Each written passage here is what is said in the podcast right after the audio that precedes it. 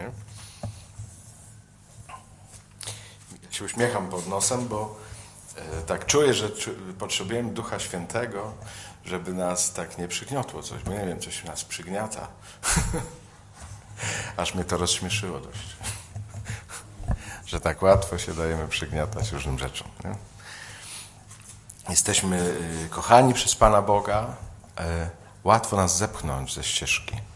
Łatwo nas tak zepchnąć w taki mm, moment, nie wiem, bezradności albo takiej pustki. Nie? To z różnych powodów się dzieje, to można by o tym długo mówić. Ale nie ma tutaj nawet co tam wielkich diagnoz stawiać, tylko po prostu e, zaprosić Ducha Świętego. Nie ma lepszego lekarza i lekarstwa jednocześnie. Prosimy Cię, Duchu Święty, żebyś przyszedł do nas e, takimi, jakimi jesteśmy. Jesteś mocniejszy od wszystkiego, co nas zasmuca, gnębi, uciska, czy to będą grzechy, czy to będą inne słabości, czy to będą emocje, czy cokolwiek innego. Znasz ten świat doskonale i zapraszamy Cię z uśmiechem do tego, żebyś przyszedł, e, bo Ty jesteś tym, który przypomni nam wszystko, co Bóg dla nas uczynił, a to nas zawsze pociesza. Amen.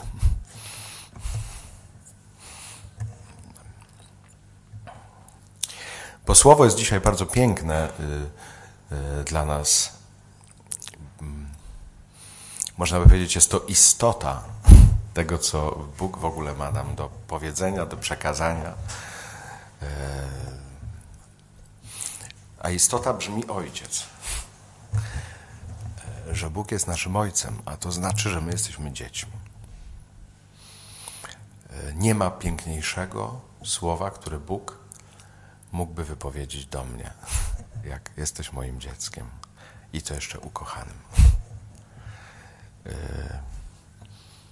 To jest chyba najpotężniejsza ewangelizacja, jaka jest możliwa w ogóle na świecie. Że Bóg, który stworzył to wszystko, wszystko ukształtował, wszystko ma w swoich dłoniach e, i wie do czegokolwiek to prowadzi, w każdym wypadku, w każdym detalu, on mówi: Ty jesteś moim kochanym dzieckiem. I to jest y, największa moc, y, którą On nam daje, największa łaska. My mamy problem z tym, żeby to przyjąć, dlatego jesteśmy choćby, tak jak mówi dzisiaj Ewangelia, gadatliwi jak poganie, bo ciągle nie wierzymy, że wystarczy tylko jedno y, skierowanie serca do Boga i, i już jestem w niebie. E, tylko że muszę się nagadać, muszę się go poprzekonywać, muszę nie wiem co zrobić. Nie? Przypominam sobie takie spotkanie z jednym człowiekiem, e, który e, poszliśmy na spacer do lasu i tak gadamy, gadamy, gadamy i on nagle się do mnie zwraca tak, ojcze, jak być tak z Panem Bogiem na zero? Jak żyć, żeby być z Panem Bogiem tak na zero? Ja się tak zdziwiłem. Wiem, y, co miał na myśli, bo to jest bardzo porządny człowiek, taki też bardzo y, oddany, starający się, dużo robiący, y, piękny. Ale mówię do niego, słuchaj, wiesz, chrześcijanin, jak jest z Panem Bogiem na zero, to jest na ogromnym minusie. Bo jeżeli y, y, chrześcijaństwo ma prowadzić tylko do takiego bezdotykowego tańca, prawda? Ty jesteś tam, ja jestem tu. No. Nie zbliżajmy się. To jest właśnie pogaństwo. Pogaństwo to nie jest ateizm, że ja nie wierzę w Boga. Tylko wierzę w takiego Boga, którego muszę przekupić żeby on mi krzywdy nie zrobił. Albo jak go bardziej przekupię, to mi nawet coś dobrego da. Nie? I to jest pogaństwo. Nie? Wierzę w Boga, ale takiego, z którym się handluje. A nie takiego, który jest moim tatą, który mnie kocha za darmo. Nie? Bo w nas jest bardzo mocny taki moment.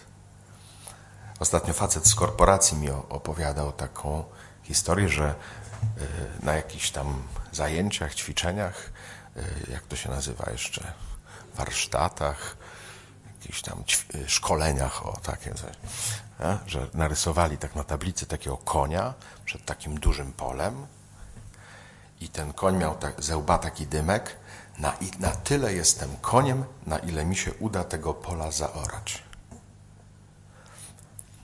Tak jakby on się koniem nie urodził.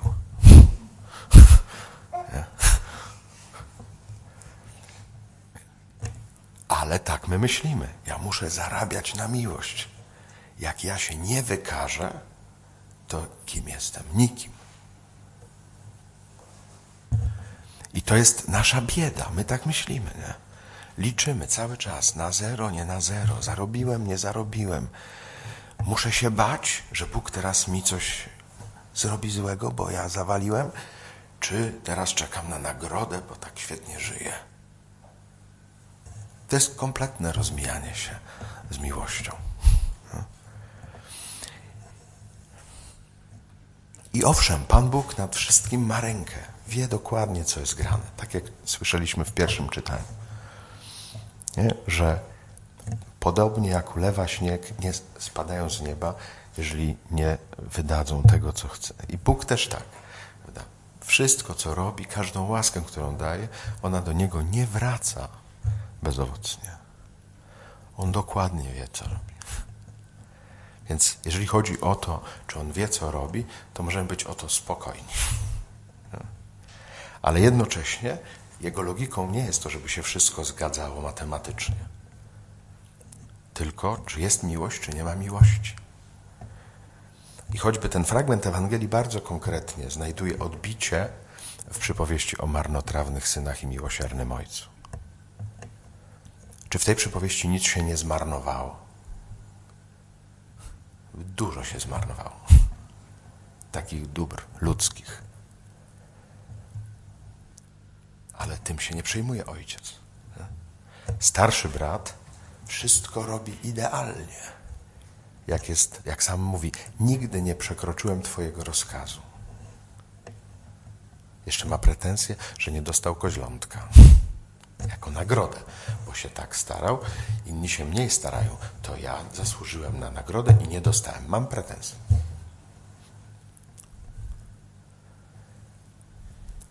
Niczym, w niczym nie przekroczył rozkazu, a nic nie rozumie z tego, o co chodzi w życiu. Nie rozumie tego, co jest w Ojcu najważniejsze, co jest mu najbliższe. Nie rozumie tej ojcowskiej miłości. Ten młodszy też nie rozumie. Ten starszy też nie rozumie. Dlatego obaj są marnotrawni. Ale żadnego z nich ojciec nie opuszcza.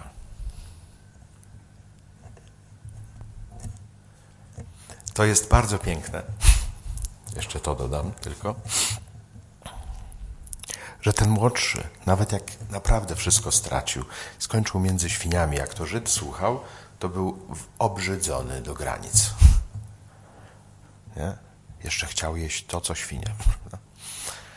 No to już niżej dla Żyda nie można upaść. I on tak naprawdę już nie ma żadnych atutów.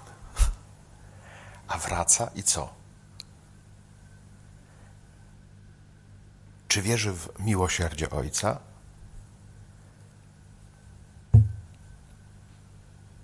Jakby wierzył w miłosierdzie Ojca, to by przyszedł i powiedział: Zmiłuj się nade mną. Koniec gadki. Po łacinie Kyrie eleison.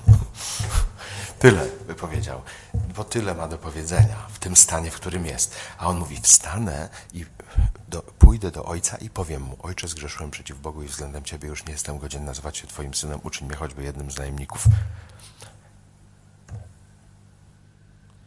Na modlitwie nie bądźcie gadatliwi jak poganie. Czy on wierzył w miłosierdzie? Nie. On wierzył dalej w swoją elokwencję.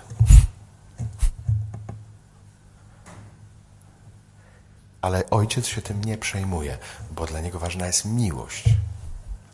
Nawet nie to, że on ciągle wrócił, stracił, a i tak jest niedoskonały. A my jacy jesteśmy? Tacy sami. Spowiadasz się raz, drugi, piąty, dziesiąty, ciągle to samo. Można by się spodziewać, no to już ten ojciec straci cierpliwość. Już weź już daj mi spokój. Nie.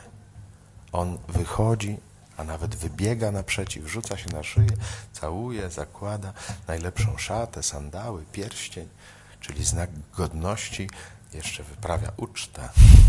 I to jest niezmienne. On jest po prostu w tym nie do zmiany. I to samo ma dla starszego syna. Tylko miłość. Dlatego na końcu mamy tak mocno podkreślone przebaczenie. Tego się strasznie Pan Jezus czepia. Dlatego, że jak mówisz Ojcze nasz, to w nasz jest zawarte wszystko, czyli wszystkie relacje. Nie umiesz powiedzieć Ojcze nasz prawdziwie, jeżeli nie jesteś pojednany ze wszystkimi, bo wtedy nie ma nas, jest tylko ja.